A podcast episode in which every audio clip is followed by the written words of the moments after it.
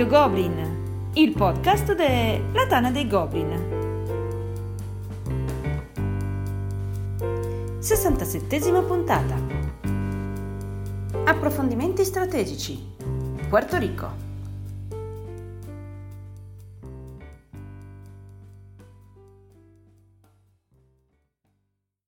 Un saluto a tutti e benvenuti a questa nuova puntata di Radio Goblin, il podcast della Tana dei Goblin. Eh, due ospiti eh, nuovi per questa puntata, che a sua volta è una puntata nuova, ma ve lo spiegherà Axaroth ehm, dopo il rituale della presentazione dei nostri amici. E stiamo parlando infatti di amici veri come Nonna Papera Ciao Valentina. Ciao, buonasera a tutti. Anna Papera, eh, TDG Pisa, membro, colonna, non membro, colonna portante della nostra area visibility che a Play vi ha regalato tantissimi gadget fantastici. E accanto a Valentina, Gabriele che come Nick Quintana si è scelto Gabriele. Ciao a tutti, buonasera scusatelo per l'originalità, ma lui è forte, fortissimo in altri campi. E, ehm, Gabriele TDG Milano, nonché eh, personaggio oscuro dietro il Big, il Board Italian Gamers, di cui durante la puntata, magari un po' di promo, riusciamo a fargliela. Perché, Marco, di cosa parliamo questa sera? Raccontaci come nasce questa puntata. Allora, nasce da una mail di un nostro fan, ovvero Claudio Ruscelli, che un po' di tempo fa ci ha scritto uh, una mail dicendoci appunto che io ero, gli ero apparso in sogno intimandogli di comprare Puerto Rico. Quindi un incubo. Un incubo, un incubo. E allora lui è venuto in mente di proporci di fare qualche puntata, diciamo, su un singolo gioco, chiamando degli espertori su questo gioco e, e chiedendo a loro insomma il miglior modo per approcciarlo, le strategie, insomma parlare un pochettino in generale di, di, un singolo gioco, naturalmente magari conosciuto, famoso. E allora, quale miglior gioco per iniziare se non Puerto Rico? E quali migliori ospiti per iniziare se non il campione in carica di Puerto Rico, campione del 2000, dell'edizione del 2018, Gabriele, e eccolo qua. E la campionessa del 2013, ma anche seconda arrivata con suo grande scorno nel 2018, proprio contro Gabriele, nonna Papera. Sempre io, sì. Sempre. Ed ecco qui spiegata la presenza di questi due ospiti, insomma, eh, a questo punto questi due pro. Pro più forti di Axaroth, oserei dire. Abbiamo ancora mai giocato. Eh vabbè, quindi, ah, quindi ti stai riservando comunque che potresti essere più forte di loro e che no, questa sera sto, potresti... sto riservando una partita, non un torneo perché non mi piacciono, ma una partita sì. Esatto. Partita, sì. Tecnicamente possiamo organizzare una partita noi tre e vedere come ce la caviamo. Okay, grazie per avermi considerato. E va bene, Perché tu sei più lontano, noi tre è facile incontrarci. Ah, vabbè, oh, grazie Valentina, grazie per avermi salvato così. No, io come non ho mai nascosto, Porto Rico mi piace da morire, uno dei miei giochi preferiti, non ho quasi mai vinto una partita. Non ricordo, forse ho vinto con i miei figli, ma non sono nemmeno sicuro di quello, forse ho perso anche con loro. Quindi, quindi questa sera prenderò appunti perché di questo parliamo. E cominciamo da Gabriele, ehm, parlando giustamente in ordine cronologico delle varie aperture di Puerto Rico. Ma diciamo che il primo turno è abbastanza standard, sia per quella che è la mia esperienza, sia per quello che si può leggere anche su BGG, nei vari forum di strategia, diciamo, non che siano sempre validi quelli che si vedono su BGG, però su un gioco così eh, giocato come Puerto Rico sembrano abbastanza affidabili. Poi ho visto gente vincere facendo un sacco di cose che secondo me erano sbagliate perché Puerto Rico è un gioco dove non c'è una partita uguale all'altra e dipende un po' come riesci a interpretare la partita e se riesci a eh, interpretare cosa vanno in mente i tuoi avversari e sfruttarli al meglio. Fatta questa premessa, comunque diciamo di solito il primo giocatore fa colonizzatore cava il secondo colonizzatore fa la costruzione di edifici nell'idea di eh, comprarsi uno dei due ma- eh, dei piccoli mercati disponibili il terzo giocatore fa eh, il sindaco e il quarto giocatore fa eh, il cercatore d'oro. Diciamo. Parlo a quattro giocatori, diciamo, perché poi è un gioco che cambia abbastanza a tre, dove sono scarsissimo, e a cinque, dove mi rifiuto di giocare. Addirittura, e se posso chiedere perché a tre sei scarsissimo e perché a cinque ti rifiuti di giocare? Cioè, cosa la, la, la, dove cambia la dinamica da 3 a 4 in maniera che ti rende addirittura non competitivo? Ma a 3 la partita dura molto meno e cambiano, diciamo, i, valori delle, delle, merci, nel senso sia delle merci sia degli edifici, nel senso che, che ne so, una fabbrica che ha quattro giocatori spesso è una buona mossa costruire perché hai un numero di turni in cui si ammortizza e anzi vai in attivo a livello economico, in tre è molto più difficile, questo solo per fare un esempio. A 5 no, perché comunque Puerto Rico tu devi ragionare sia su quello che vuoi fare tu, sia su quello che vogliono fare gli altri e eh, ragionare su tre eh, già non è facile, ragionare su altri quattro poi tende eh, secondo me a diventare un po' incontrollabile. Però non so Valentina cosa ne pensa. Ah, io sono d'accordo con te, fra 3 e 4 giocatori c'è una notevole differenza sia in termini di durata, come hai fatto giustamente notare, sia in termini di eh, strategie da applicare perché eh, c'hai meno cose da seguire e devi correre di più. A 5 credo di averci giocato forse tre volte, ma non, eh, non è provante come quello a 4, cioè il 4 è sicuramente bilanciato meglio e costruito su un gioco a 4, Puerto Rico sicuramente. Questo sì. Io a 5 l'ho giocato solo quando magari lo spiego a dei nuovi giocatori, cosa che faccio sempre volentieri e allora magari mi ci metto anch'io a giocare così gli spiego su sulle cose, ma non è sicuramente il più performante, ecco. Io l'ho giocato anche in 7, però tra, tra E non hai giocato a Puerto Rico però, perché non si no, può giocare in 7. Era una nuova merce, un nuovo stabilimento sacco di mm. eh, così. Cioè, ti sei inventato altre due tessere. Sì, sì, no, però eh, sicuramente preferisco anche giocarlo in quattro. Però in tre non lo disdegno, eh. l'ho, sempre, giocato spesso anche in tre. Ma no, ma in tre anch'io l'ho giocato più di una volta, soprattutto nei tornei che capita spesso di avere tavoli a tre, quindi si gioca con una certa frequenza. Semplicemente devi applicare delle strategie diverse, ecco tutto lì. Quindi Valentina, giocando una partita a tre, cambieresti l'apertura iniziale, non andresti più come suggeriva Gabriele, ma ne avresti un'altra?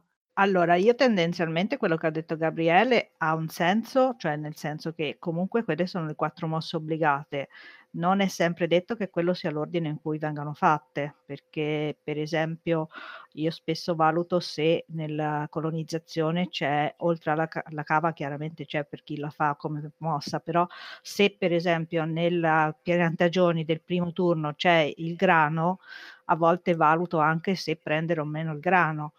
Eh, di solito se sono io primo giocatore, cosa che di solito cerco di evitare perché non mi piace particolarmente, io spesso faccio direttamente la costruzione e faccio fare la colonizzazione a qualcun altro, anche se sulla strategia a lunga distanza vale di più prendere la cava. Una domanda a bruciapelo, ma nei tornei ehm, mettono la regola che chi comincia col grano ha una moneta in meno e scambiano i valori di fabbrica università?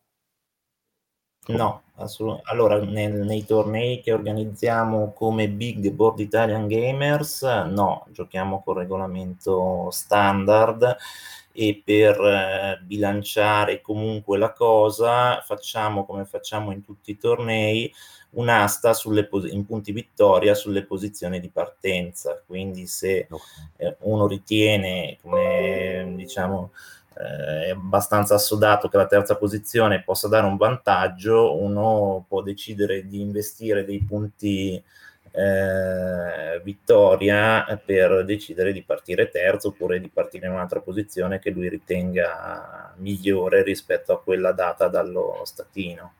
Un po' come nei wargame, insomma, no? dove uno cede punti vittoria in, per l'ordine di turno. Sì, sì, sì, sì, noi lo facciamo in tutti i tornei di qualunque gioco, non solo Porto Rico, in modo tale che uno possa valutare e di appunto investire dei punti per partire da una posizione da lui ritenuta vantaggiosa. Ok, ehm, questo genere di apertura di cui ci hai parlato, Gabriele, poi deve essere sostenuta da una particolare strategia o è la migliore apertura, punto, e poi quello che farai lo stabilirai a seconda di quello che succede nel secondo turno e a seconda della posizione al tavolino che hai?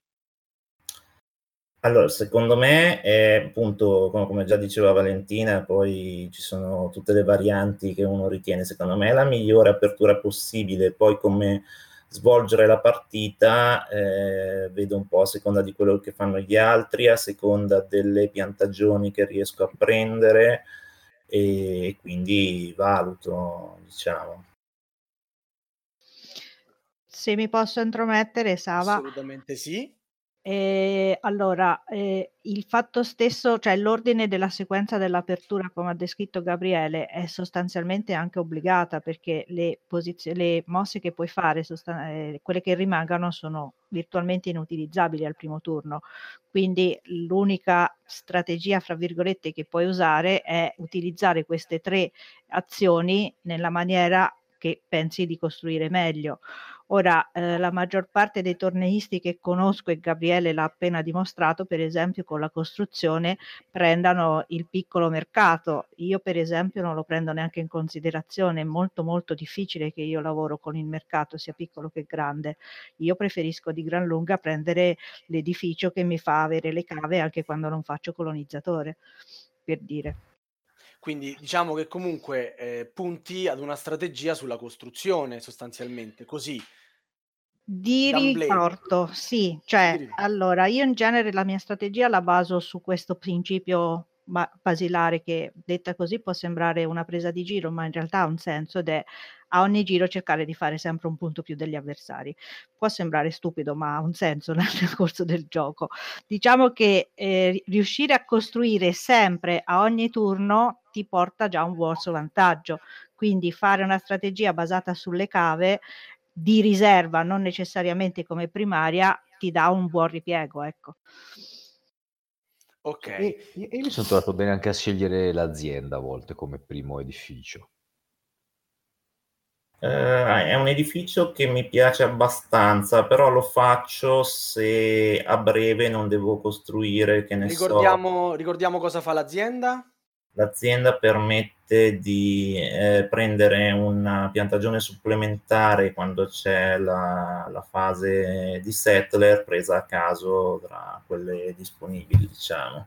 Quindi permette di avere un'azione che vale doppio, diciamo, tutte le volte che viene fatto il colonizzatore, anziché prenderne una cava, pre- eh, anziché prendere una piantagione, se ne prendono due, quindi aiuta. Lo svantaggio dell'azienda è che poi non hai abbastanza coloni per eh, spesso per utilizzare Molto tutte spesso. le piantagioni che prendi e quindi insomma va valutato. E poi Puerto Rico spesso conta riuscire ad arrivare a produrre una merce che ti permetta di fare soldi, che può essere lo zucchero, oppure il tabacco, oppure il caffè, e quindi se parti di azienda spendi dei soldi che poi non avrai quando devi magari fare l'edificio per produrre il caffè o il tabacco, quindi se stai puntando a quello magari l'azienda non la faccio e magari la faccio in un momento successivo della partita, visto che magari con una cava mi costa una moneta e basta, se non c'è niente da fare, se non ho niente di utile da costruire, piuttosto costruisco quella. Diciamo che l'azienda ha un senso farla se fai con un'apertura tipo la mia, che invece prendi l'edificio che ti dà la cava sempre, perché in questa maniera te prendi sia una cava che una piantagione e ti porti avanti. Certo, questo ti fa partire un po' diesel, però poi di solito riesci a recuperare. Sì, Perché diciamo che io ricordo, appe- scusa Marco, quando, è scelgo, sì, quando scelgo il colono scelgo automaticamente sempre la cava, indipendentemente da quello che c'è all'inizio. eh. E, e avendo l'azienda innestata, automaticamente questo mi compensa il fatto di scegliere sempre la cava. Però vabbè, Esatto. ah, ma cosa Allora, volevi dire?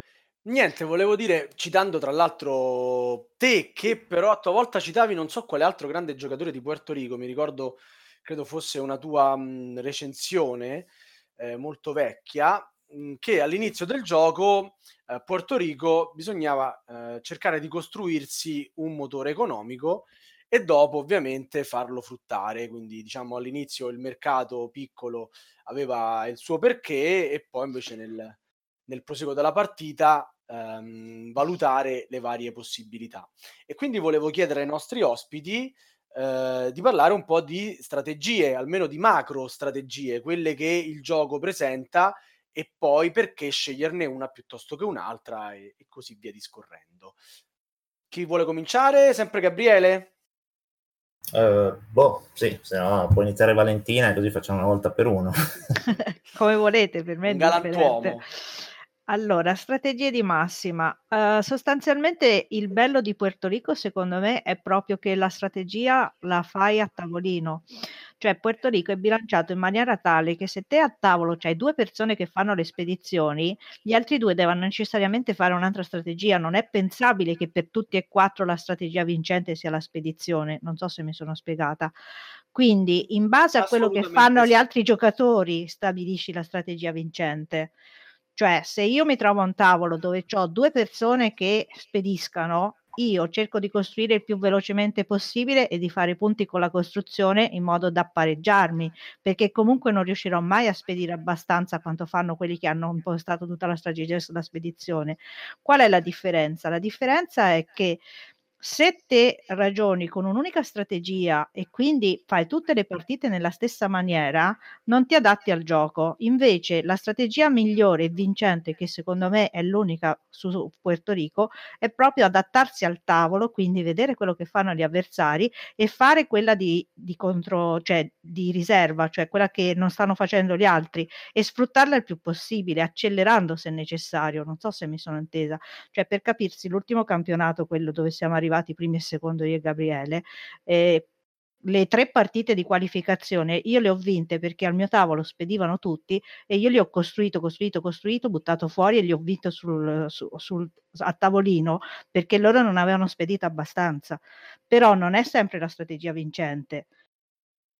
Non so se sì, ho sì, no, chiaro. bene eh, l'idea. L'articolo a cui si riferiva Sava è mh, Puerto Rico Principi di, di, strategia, era scritto da Alex Rockwell, lo trovate tradotto in Tana eh, cercando Puerto Rico Principi di strategia, un articolo del 2005, quindi praticamente parliamo degli albori di Puerto Rico, però c'erano già comunque le, le, idee, ba- le idee base poi su di quello che... Poi tra l'altro c'è anche un'altra cosa abbastanza interessante che è che, eh, cioè interessante dal mio punto di vista, ma io sono un po' strana, che è che le strategie cambiano molto anche da regione a regione, addirittura da nazione a nazione.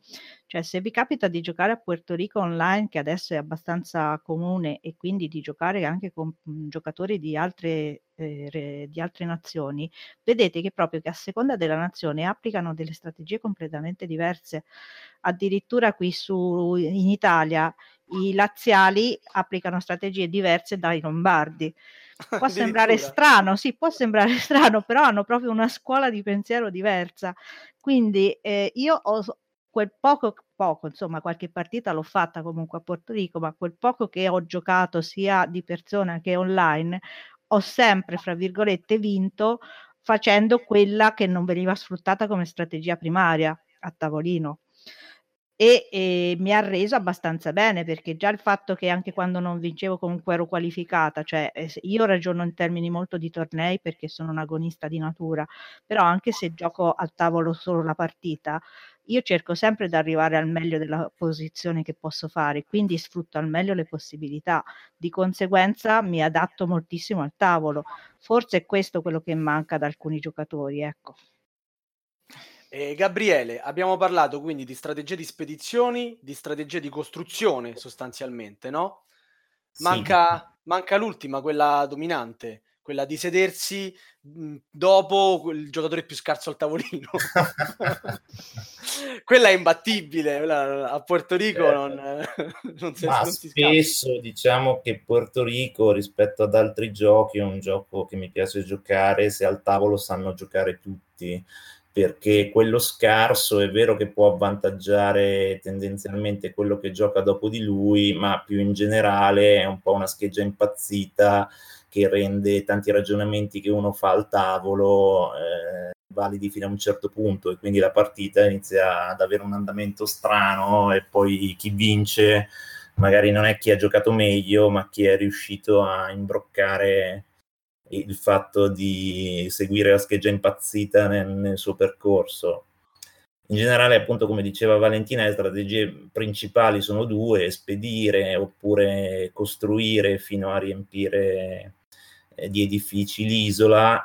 Grosso modo, chi spedisce spera che la partita duri il più a lungo possibile e chi costruisce tenta di farla durare il meno possibile. Quindi tante partite che ho giocato si giocano un po' eh, su queste forze che si contrappongono, quindi chi sta costruendo, uno dei due tendenzialmente di quelli che stanno costruendo, eh, tendo, vincerà se la partita dura pochi turni. Io faccio il conto, diciamo, su, sui punti che rimangono, i punti a Porto Rico sono un centinaio, se sto costruendo e vedo che ne sono andati via meno di 50, sono abbastanza tranquillo. Quando sto costruendo e vedo che sono andati via più di 50 punti, inizio a ragionare che ormai la prima posizione me la sono giocata perché vincerà qualcuno che sta spedendo e quindi tento, come Valentina, comunque di fare il miglior piazzamento possibile. E quindi il secondo.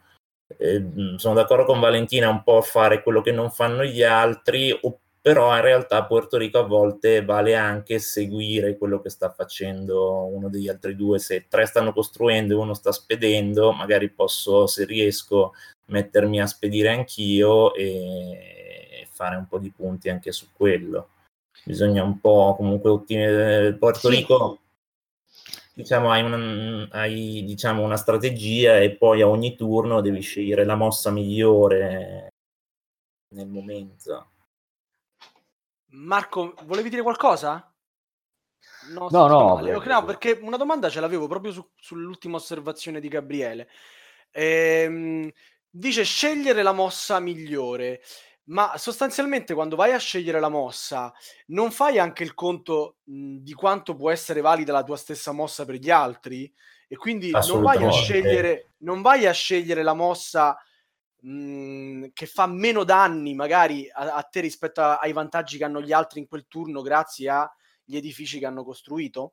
Assolutamente sì, cioè quando devo scegliere il personaggio, diciamo che è il momento in cui devi fare più ragionamenti, valuto ogni personaggio, quanto vantaggio dà a me e quanto vantaggio dà agli altri a volte non c'è una mossa che mi dà particolare vantaggio, però ci sono mosse che danno molto vantaggio agli altri e quindi magari ci si trova a fare una mossa che non è tanto forte, però le altre sarebbero peggio.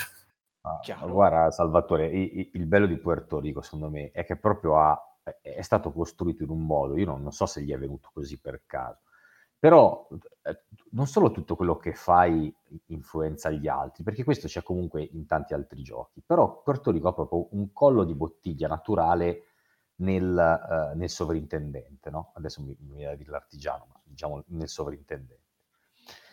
E, ed è costruito talmente bene che il gioco stesso, questo collo di bottiglia che altrimenti normalmente non prenderebbe praticamente mai nessuno, eh, ti porta invece lo stesso a prenderlo.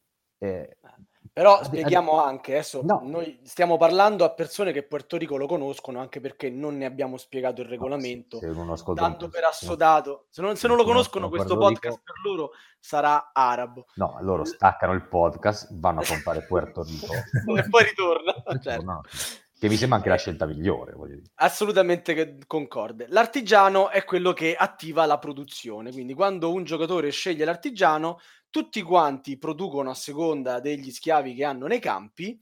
E coloni, coloni, non so. Vabbè, perché tu sei politically correct, ma quelli sono schiavi, cioè parliamoci chiaro. E, ehm, e chi ha scelto l'artigiano produce una merce in più. E, e, questo poi è funzionale ad entrambe le strategie, perché chi fa strategia di costruzione tenterà di produrre per poi usare il mercante, vendere e guadagnare soldi. Quello che invece fa la strategia di spedizioni, l'artigiano se un altro gli produce, le merci prodotte gli serviranno per scegliere il capitano e spedire, no? Quindi detta così, no. nessuno sceglierebbe mai il sovrintendente perché Ma... tu, lo scegli e, e gli altri sì. fanno i comodi. Gabriele non è d'accordo con te. No, aspetta, in realtà sistema, ci sono dei, dei sistemi messi in atto in Puerto Rico che ti permettono di scegliere il sovrintendente al momento giusto.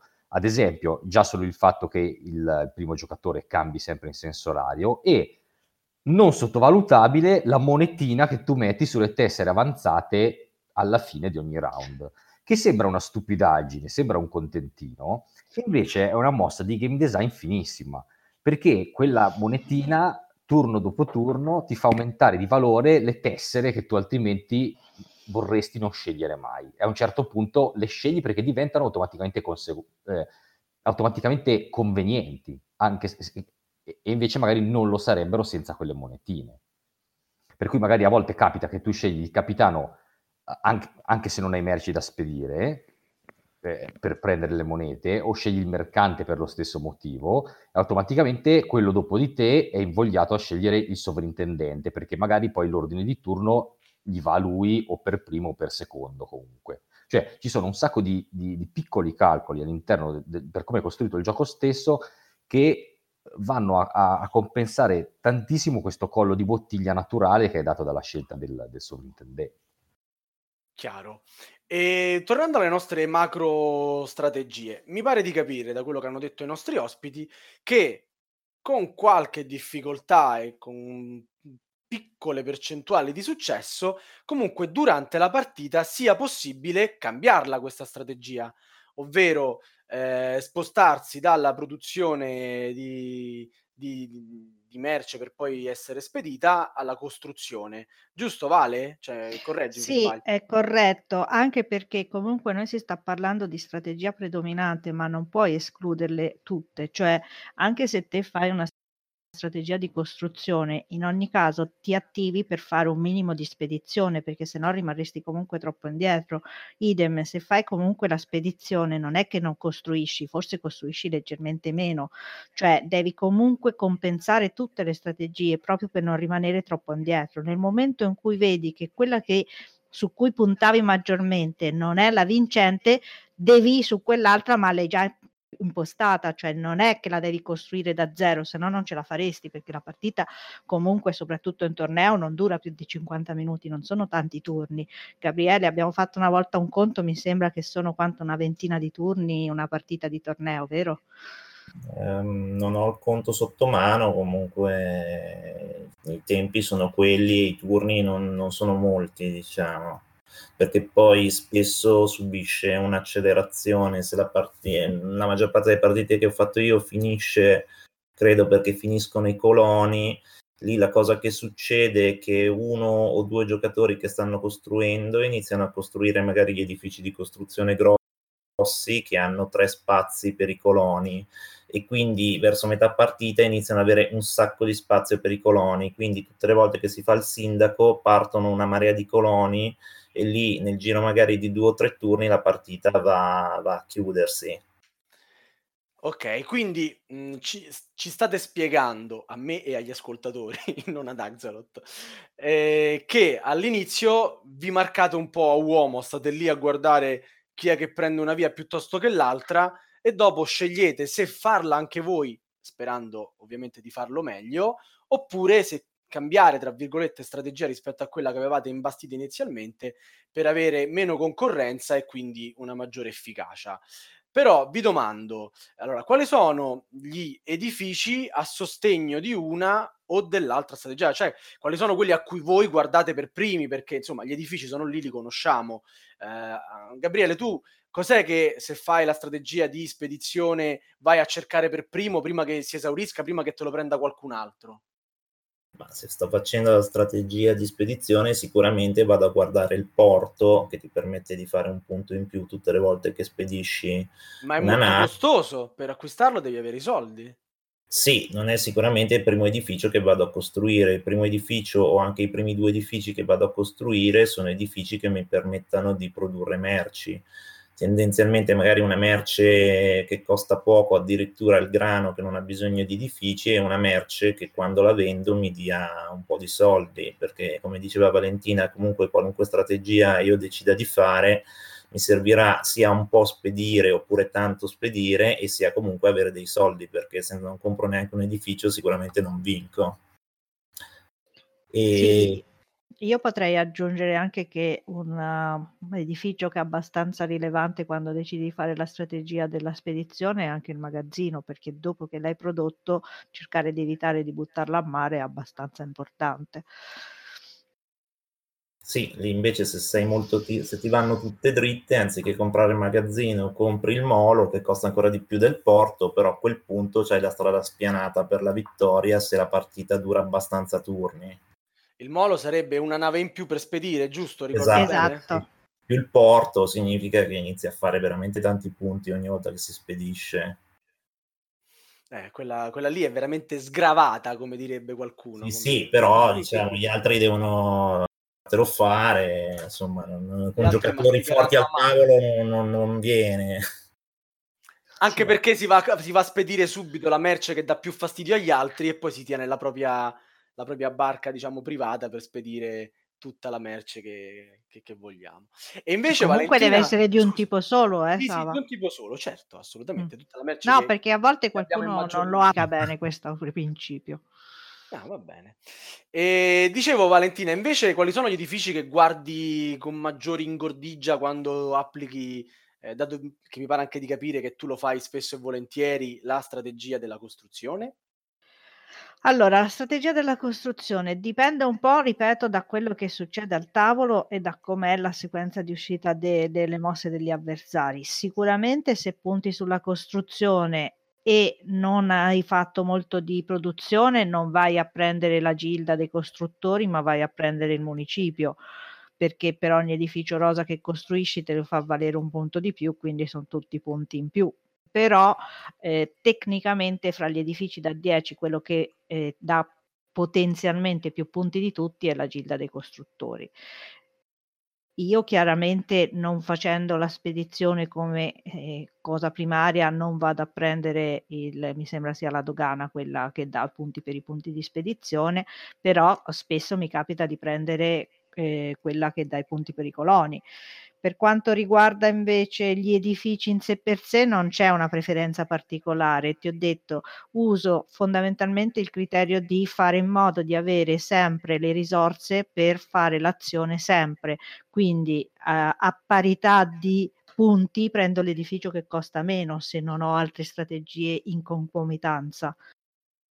Non so se mi sono spiegata. Posso aggiungere, quando costruisco io spesso cerco di fare la fabbrica, magari con lo eh. sconto di almeno due cave, però Stavo appunto la fabbrica devi avere un numero di turni sufficienti a che si ripaghi e poi dipende un po' come va la partita, perché se è una partita dove si produce poco la fabbrica non si ripaga. Non solo, ma poi la fabbrica perché si ripaghi deve avere minimo, minimo tre produzioni. Se invece non ti sei basato sulle produzioni e c'hai solo due tipologie di merce, non, non vale proprio la pena, ecco. Cioè devi valutare un po' la situazione man mano che si costruisce.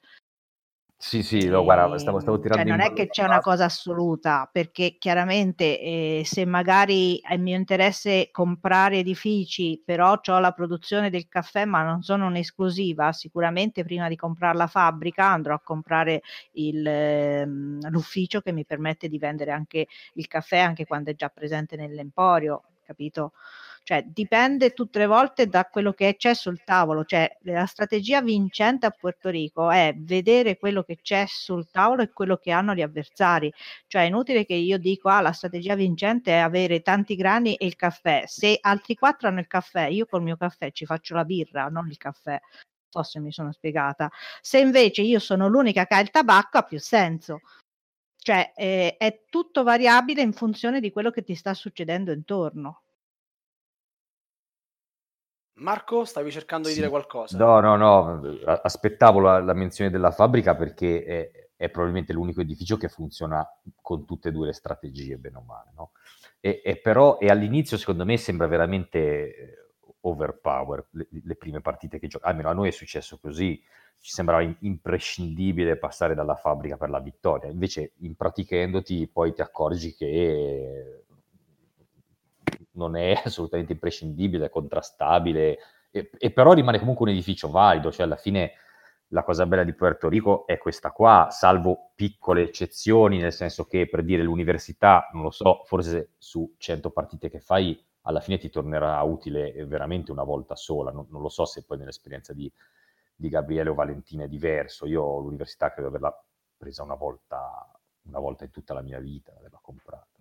Non hai fatto Allora- l'università, eh? Allora, io l'università l'ho presa qualche volta facendo appunto una strategia, ma molto molto spinta di costruzione. Non la prendo sempre, però qualche volta mi è capitata perché c'ha il vantaggio nelle partite dove ci sono le persone che eh, fanno il sindaco random. Loro giocano proprio a finire i coloni. In particolare lo fanno a Roma questa cosa.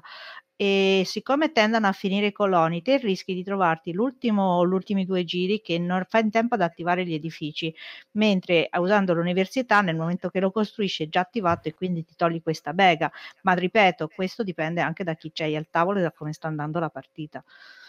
Io posso confermare perché nella mia scarsezza uno dei primi edifici che prendo è l'ostello e dalle parti mie il sindaco fa tutti i turni, quindi non è proprio possibile vincere in altre maniere che non quella per esaurimento dei coloni. E infatti sei di Roma, vedi? E infatti sei di Esatto. Roma. E infatti confermavo questa cosa, ma non sapevo che fosse un retaggio culturale della mia città. Eh, Cioè, pensavo non fosse- so se è un retaggio culturale, è come la scuola di pensiero. Ora, eh, lo so che esco un pochino fuori tema, ma è come il bridge. Al bridge ci sono vari linguaggi e ogni regione c'ha il suo. E lo stesso Puerto Rico, ci sono quelli del Lazio e Roma in particolare che usano i coloni e invece dalle parti di Gabriele in Lombardia, in Piemonte, eh, fanno molto di più la spedizione come strategia predominante. Così, ma in linea, ma a, a statistica, non è che è un modo di, di- di- di- cioè un assolutismo. Statisticamente è più facile trovare dei giocatori del nord che fanno le spedizioni e dei giocatori del, del Lazio che fanno l'esaurimento coloni, ecco. Terribile. Infatti io sto in mezzo e noi abbiamo una strategia più che altro di costruzione. Eh. se, se la cosa vi può interessare a livello di aneddoto, per esempio, gli americani, i giocatori proprio americani, sempre tornando sul gioco online, loro giocano quasi esclusivamente di spedizione. Se t'azzardi a chiudere di costruzione, ti insultano anche fisicamente sulla chat e ti danno dei voti negativi perché hai giocato male. Questo a livello aneddoto. Perché? Eh, ma si drogano. Perché gli hai troncato la strategia di spedizione. Eh, vabbè, però hai vinto e quindi che vogliono? Ma te vale a chiedere a loro, non lo chiedere a me. Vabbè, non capirò mai questo genere di discorso. Ma torniamo a Puerto Rico. Torniamo a Puerto Rico e eh, diamo una panoramica ai nostri ascoltatori, un po' approfondita strategicamente, sui vari mh, ruoli, i vari personaggi all'interno del gioco, quando è meglio utilizzarli o secondo voi cosa guardate quando andate lì a scegliere il ruolo da svolgere nel vostro turno? Un po' più specificatamente, Gabriele. Cioè, ovviamente sì, vai a vedere che quel personaggio non faccia troppo piacere a, a- a- a chi segue durante il, il turno, però c'è un qualcosa che guardi eh, bene nella scelta del personaggio? Ma mhmm, la cosa principale è proprio capire a seconda del personaggio che scegli poi cosa succederà, che vantaggio dai agli altri, anche a seconda di come siamo messi nel turno, cioè chi gioca dopo di me, come si sposterà il primo giocatore e su alcuni ruoli questo è proprio fondamentale perché se no ti giochi la partita. E facendo una carrellata, l'artigiano tendenzialmente cerco di farlo il meno possibile, ma va fatto proprio ragionando dunque, ma se io produco le merci, l'altro produce, l'altro produce, poi uno dopo di me farà il capitano, l'altro farà il commerciante, io in tutto questo riesco a avvantaggiarmi in qualche modo, prendo mazzate e basta. Di solito la risposta è prendo mazzate e basta. Diventa vagamente più interessante se ho anche la fabbrica, però è una mossa veramente pericolosa perché è spesso più facile dare vantaggi a chi viene dopo perché dai le merci sia per spedire sia per commerciare. Il, eh, Quindi aspetta, breve Sì. sunto, faresti l'artigiano solamente se chi sta dopo di te spedisce meno di te e chi deve andare a vendere non ha la merce da vendere all'emporio, ma tu ce l'hai Sì, se sostanzialmente. io sono l'unico Ok. che produce il tabacco, prendendo quello che diceva Valentina, c'è l'emporio vuoto, posso anche produrre perché anche se qualcuno spedisce, eh, scusa, se qualcuno vende, dovrei avere lo spazio per eh, O, o vendere. magari se hai l'edificio che ti permette di vendere anche le merci che sono già presenti. Sì, sì, sì, sì. Sì, certo. comunque è più importante lo spazio, eh, perché lo spazio è fondamentale. E perché se poi si riempie hai voglia di avere l'edificio. Si, non puoi Giusto, giustissimo. Se c'è rimasta una sola merce libera all'emporio, eh, la, eh, quella, quell'azione la fa solamente chi la sceglie, sostanzialmente. Esatto. Esatto. Gabriele, ti ho interrotto, continua pure ma gli altri personaggi, quello che prende le piantagioni, cerco nei primi turni di arrivare sicuramente ad almeno una cava, se non due. La terza cava si ripaga poco, la quarta praticamente quasi per nulla. Però giocare con almeno una cava io lo preferisco, diciamo, perché comunque dà lo sconto su tutti gli edifici e quindi è interessante. Poi vado a vedere di farlo magari a seconda delle, delle, piantagioni che ci sono. Se c'è una piantagione che nessuno ha, sicuramente è interessante. Le piantagioni di grano sono comunque interessanti perché ti permettono di produrre utilizzando un colono anziché due, perché per tutte le altre merci hai bisogno di un colono sulla piantagione e un colono sull'edificio e quindi qualunque strategia stai facendo comunque sono, sono interessanti. Il sindaco è un altro ruolo che va preso ragionandoci molto, perché prendendo il sindaco io attivo degli edifici, ma anche tutti gli altri attivano i loro edifici e quindi lì va ragionato bene su se il vantaggio che ho io è maggiore di quello che hanno gli altri. Capito, Sava, va ragionato bene il sindaco, non preso ogni giro così, tanto per diventa magari più interessante se c'è un numero diciamo superiore a 4 di coloni sulla barca, cioè se io prendendo il, il sindaco prendo, che ne so, se ce ne sono 5 e lo scelgo io significa che io prendo 3 coloni, gli altri mi prendono uno, potrebbe essere interessante, sempre che appunto non dia vantaggio di far attivare edifici importanti agli altri.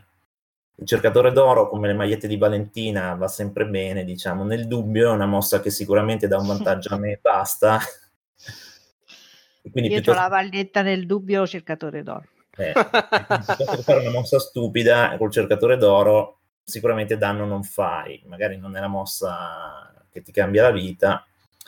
E poi appunto il commerciante, vabbè, abbastanza facile, cioè vedi cosa spe- se hai da spedire, se hai da vendere, eh, o a maggior ragione se hai lo small market, può essere una mossa che fai, però cioè se tu spedisci il grano, eh, vendi il grano e l'altro spe- eh, vende il caffè, è comunque una mossa debole, però uno potrebbe anche decidere di farla lo stesso per guadagnarsi una moneta in più che uno fa quando sceglie lui il ruolo. Capitano, vabbè, eh, se tu spedisci più degli altri chiaramente la fai o se stai facendo una strategia di, di spedizione e... Io devo essere sincera, spesso il capitano lo faccio anche se non faccio la strategia di spedizione, a volte anche se non ho merce, per togliere i vantaggi a chi la poi la fa, cioè se c'è qualcuno dopo di me che ha la merce da spedire, tanta, io magari ne ho poca, e c'è magari sul capitano anche la moneta, io gliela tolgo a prescindere, mi guardano strano, ma gliela tolgo perché comunque è un punto in meno di, di, di, di certo. distanza che devo recuperare e una moneta o due in più che ho io piuttosto che lasciarla a chi facendo quella mossa c'ha anche dei vantaggi, me la prendo io, la considero come un cercatore d'oro. Ma non male a guardarti strano, fai benissimo, cioè è una mossa no, che io ho visto con tante, un sacco di volte. Calcolando che c'è un edificio che permette anche di fare un punto in più ogni spedizione, giusto? Sì, sì il porto. Il porto che... di cui parlavamo prima, quindi se, se addirittura c'è pure il porto, levargli il capitano è una gran mossa, sostanzialmente. Sì, ma in generale t'ho detto, ehm, questo gioco si vince quando riesci a fare più punti dell'avversario a tutti i turni. Quindi se te comunque c'hai poca merce da spedire e il tuo avversario ce l'ha, se gli lasci anche il capitano, oltre a spedire più merce, c'ha anche il punto in più, quindi meno differenziale di punti c'hai da recuperare, più è facile non rimanere indietro. Assolutamente sì, io più verso fino a metà partita, diciamo, poi dipende dalle partite. Sì, è chiaro che non è che è sempre la mia mossa preferita, però spesso mi è capitata di farla per evitare ulteriori distacchi, ecco. No, cioè, quello... Bisogna valutarla di volta in volta. Cioè, quando sei lì, c'hai le azioni, le valuti tutte e decidi quella che ti dà più vantaggi sia sì. in termini tuoi che in termini di non dare vantaggi agli avversari. Sì, questa è una cosa che a me piace molto di Puerto Rico, che tu puoi avere un'idea della tua strategia, ma poi lì nel momento eh, valuti tutto e fai la scelta che eh, appunto dà più vantaggio a te, meno vantaggio possibile agli altri. Altri giochi, diciamo German, invece devi pensare, no, adesso faccio questa mossa, poi farò quest'altra, quest'altra ancora, quest'altra ancora. Porto Rico non è così, non puoi programmare avanti 10 mosse, al limite programmi avanti una e poi gli altri giocano diverso e devi adattarti, come diceva Valentina. Sul discorso capitano produzione, chi sta spedendo verso la fine della partita entra potenzialmente in questo loop che qualcuno produce, l'altro fa il capitano e iniziano a fare 5-6 punti a turno e se tu stai costruendo eh, inizi a essere in seria difficoltà e quindi lì neanche sotto tortura farò il capitano, farò la produzione perché gli sto regalando una mossa delle due che gli permettono di fare un sacco di punti. Vero. E che ruolo manca? Mia... Costruttore. Vabbè, costruttore, anche lì se sto facendo la strategia di costruzione e a maggior ragione se ho la gida del costruttore, è un'azione che tento di fare tutti i turni e chiaramente devo avere i soldi però per, per poterla fare. Se sto spedendo la, la, farò molto più di rado, diciamo, quando devo costruire l'edificio che mi serve e poco più. Ok. Chiarissimo. Allora, Puerto Rico può finire in tre modi differenti. Eh, finiscono i coloni, non si può più riempire la barca che porta i coloni a Puerto Rico. Eh, finiscono i punti vittoria, però eh, i punti vittoria che si fanno in quel turno vengono comunque eh, sommati. Assegnati, sì. Assegnati. Oppure eh, la plancia della città, non quella dove vengono costruiti i campi, ma quelle dove vengono costruiti gli edifici, divie- viene saturata, viene riempita completamente, non è possibile più costruirci e il gioco termina. Eh, Uh, Axaroth, correggimi, anzi, integra quello che ho detto perché mi pare che alcune di queste fanno finire il gioco immediatamente. No, nessuna, nessuna di, queste. di, queste. In ogni caso finisce il turno di governatore. Si finisce cioè, il round. Se questa situazione si verifica con il governatore o con l'ultimo di turno, in ogni caso eh, le, se fosse il primo arrivi all'ultimo di turno, cioè il turno di governatore viene esplicato da tutti i giocatori senza esclusione, indipendentemente da quando si verifica la condizione di fine partita. Se la condizione di fine partita la instaura l'ultimo giocatore, allora finisce immediatamente. E lì è finita. Ok, ehm, quindi quando guardate a questo tipo di finale e perché?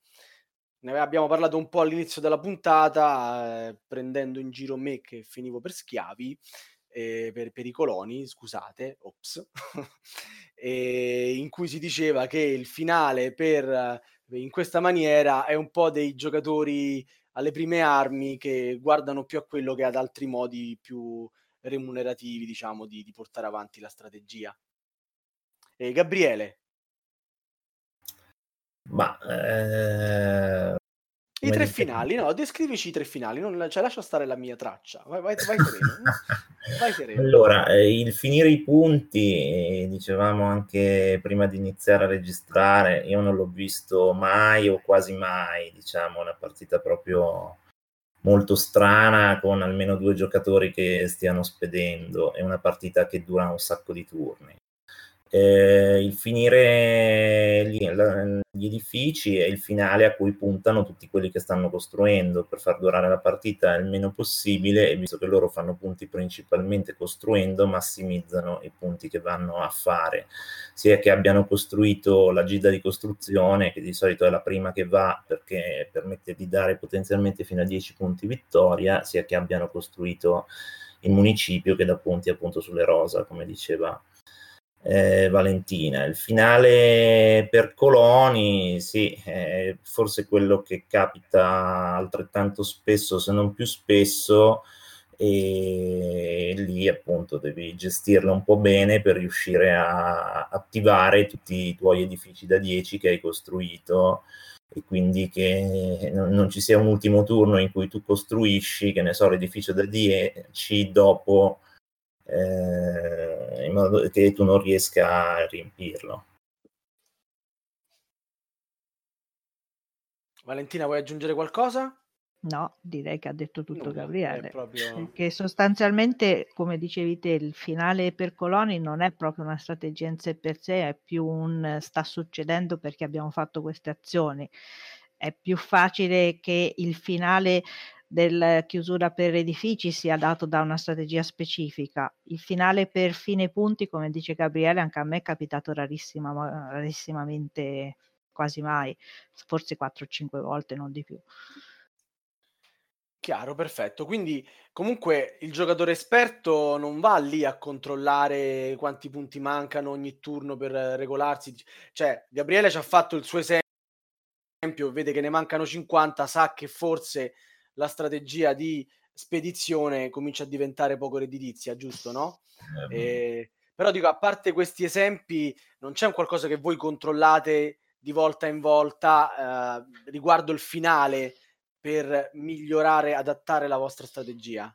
E diciamo che io personalmente e penso anche la maggior parte dei giocatori di un certo livello, a livello torneistico, più che guardarlo sul finale lo guardano durante la partita. Cioè, eh, cioè eh no, può sembrare banale, ma è così. No, no, no, giustissimo, cioè, assolutamente. Eh, perché io per esempio eh, sicuramente tengo d'occhio in maniera costante e quasi ossessiva i, i punti di, per edifici degli avversari, perché eh, quello comunque è un piatto che sbilancia e cerco nel limite del possibile di memorizzare un minimo i punti di spedizione, da cui la famosa frase che ti ho detto all'inizio, cerco sempre di fare in modo che ogni turno faccio un punto più degli avversari, perché in questa maniera sto più tranquilla però mi è capitato più di una volta, soprattutto all'inizio quando facevo i primi campionati nel 2010, che ero ancora una pippa, proprio letteralmente prendevo schiaffi in faccia a questo gioco, che si alzavano dal tavolo i giocatori e senza neanche che avessimo fatto i conti dicevano esattamente quanti punti avevano gli avversari, cosa che mi agitava un po'. Ora non ti dico che lo faccio anch'io, ma quasi. Oh. Notevole, no, io no, non pensavo fosse possibile sta cosa in realtà, quindi... Sì, però... basta considerare quanti punti in più o meno hanno fatto rispetto a te e fai... devi solo tener conto del in, differenziale. In tre giocatori, forse forse in quattro come gioca Gabriele spesso mi pare già un po' più complicato. Tu no, no, è assolutamente uguale. Semplicissimo, vabbè, eh, vabbè, giustamente sono io quello scarso, quello a cui vorrete stare dopo al tavolino. Ma io beh, francamente non preferisco stare dopo quello scarso al tavolino, anzi preferisco stargli prima che dopo. E dipende cosa fa. Esatto, però il più delle volte è meglio stargli prima che dopo. Bene, Axelrod, hai qualcosa da chiedere ai nostri ospiti? Uh, no, basta, mi sembra. Niente, allora la, una sorta di domandone ce l'ho io, anche se poi non è così domandone, è più un consiglio da dare ai nostri eh, giocatori che si approcciano a questo gioco bellissimo. Cioè, mh, a parte che insomma abbiamo un po' snocciolato tutte le varie fasi. Ah, sì, gioco. ce l'ho un domandone, ma dopo il tuo. Va bene. E mh, dicevo, quindi quel consiglio che vi sentite di dare, quella, quella dritta da esperto che può fare la differenza nel momento clou della partita. E Valentina, non lo so cosa intendi per consiglio da esperto nel momento clou. Ehm, è una domanda che è un po' a trabocchetto. Dai, diciamo non, che... non ti chiediamo di svelarci no, nel se... no, no, ma io il mio segreto è, è, già più volte che ve lo dico, cioè sostanzialmente... Tu fai un punto di... in più ogni turno. o o cerco di avere sempre i, i soldi o il coso per poter fare le mosse che fanno gli avversari, cioè se te riesci a metterti nelle condizioni per cui se c'è da fare la costruzione riesci comunque a costruire, se c'è da fare la spedizione riesci a spedire, fosse anche poco, cioè l'importante è non rimanere mai indietro, se eh, tutte le volte che gli avversari fanno una mossa, te comunque non la fai, che è il bello di Puerto Rico che tutti la possano fare, però non sempre sei nella condizione di farla. Cioè il fatto che te ti metti nelle condizioni di non poterla fare se la fanno gli avversari ti, ti danneggi da solo, quindi devi cercare di giocare in maniera tale da essere sempre preparato per essere in grado di fare l'azione qualunque essa sia. Poi al momento in cui la fai cerchi di sfruttarla al meglio, capito? Ottimo. Gabriele? Ma, assolutamente d'accordo con Valentina e insomma cose che abbiamo già detto, cioè valutare molto attentamente prima di scegliere la mossa non solo quanto ti dà vantaggio, ma quanto dà vantaggio agli avversari, che magari il giocatore alle prime armi tende magari a scegliere una mossa perché vede che gli dà dei vantaggi senza considerare attentamente quanto vantaggio darà agli avversari nei, nei, nelle mosse successive. Sì, forse l'errore più frequente che fanno i principianti è non guardare le planche degli avversari, che è invece molto importante, sia per quanto riguarda materiale già disponibile, quindi soldi e merci già disponibili, sia per quanto riguarda edifici o piantagioni che si attiverebbero con l'azione che facciamo. Quindi i principianti forse alle prime partite hanno difficoltà a interagire anche con tutte le planche degli avversari uno dei consigli che mi sento di dire è che proprio visto in considerazione del fatto che eh, Puerto Rico è un gioco che cambia di partita in partita, è fate tante tante tante partite.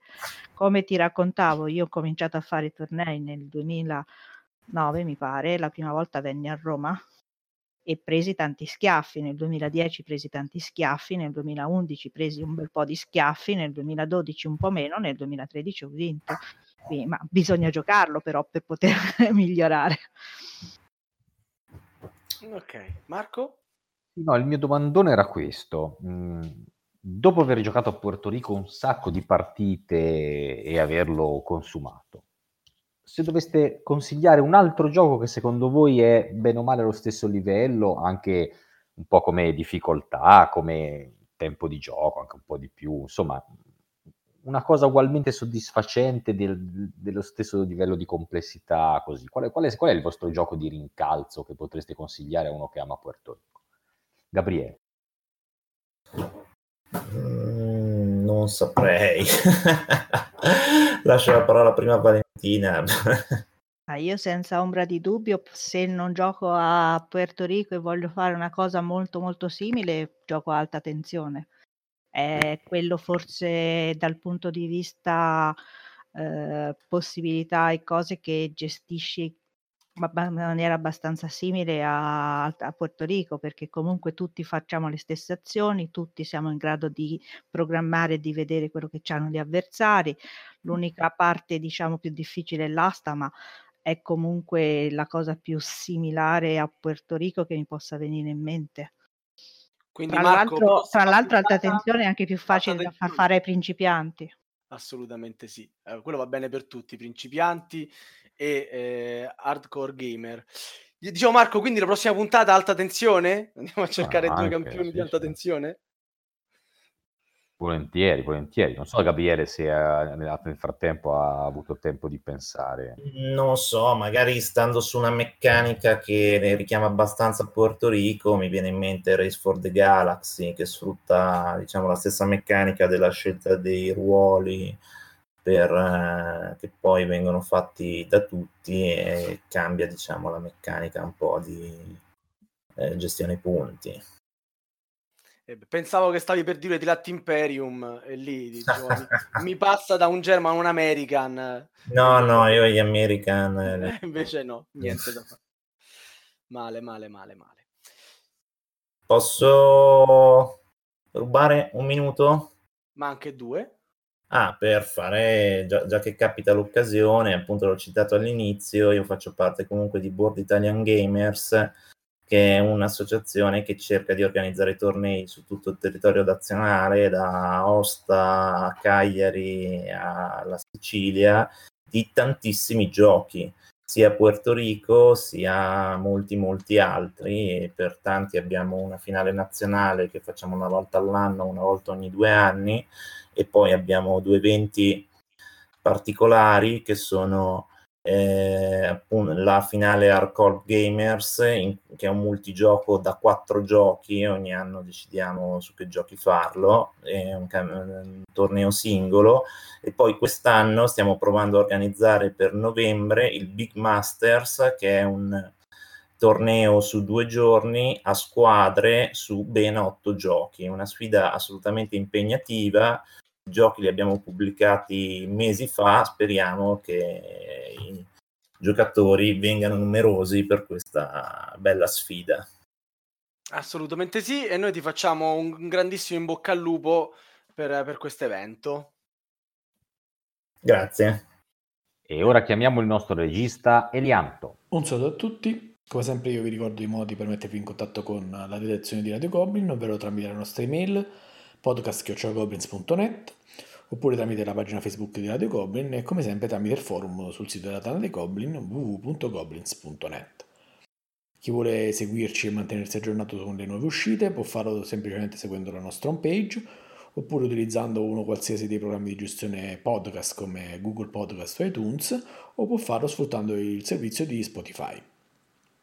Detto questo, eh, vi ricordo che come sempre Radio Goblin non va in vacanza nonostante l'estate e luglio ci aspetta con una serie di puntate molto interessanti dedicate non in questo ordine preciso a grandi classici, un importante editore straniero e un autore molto particolare.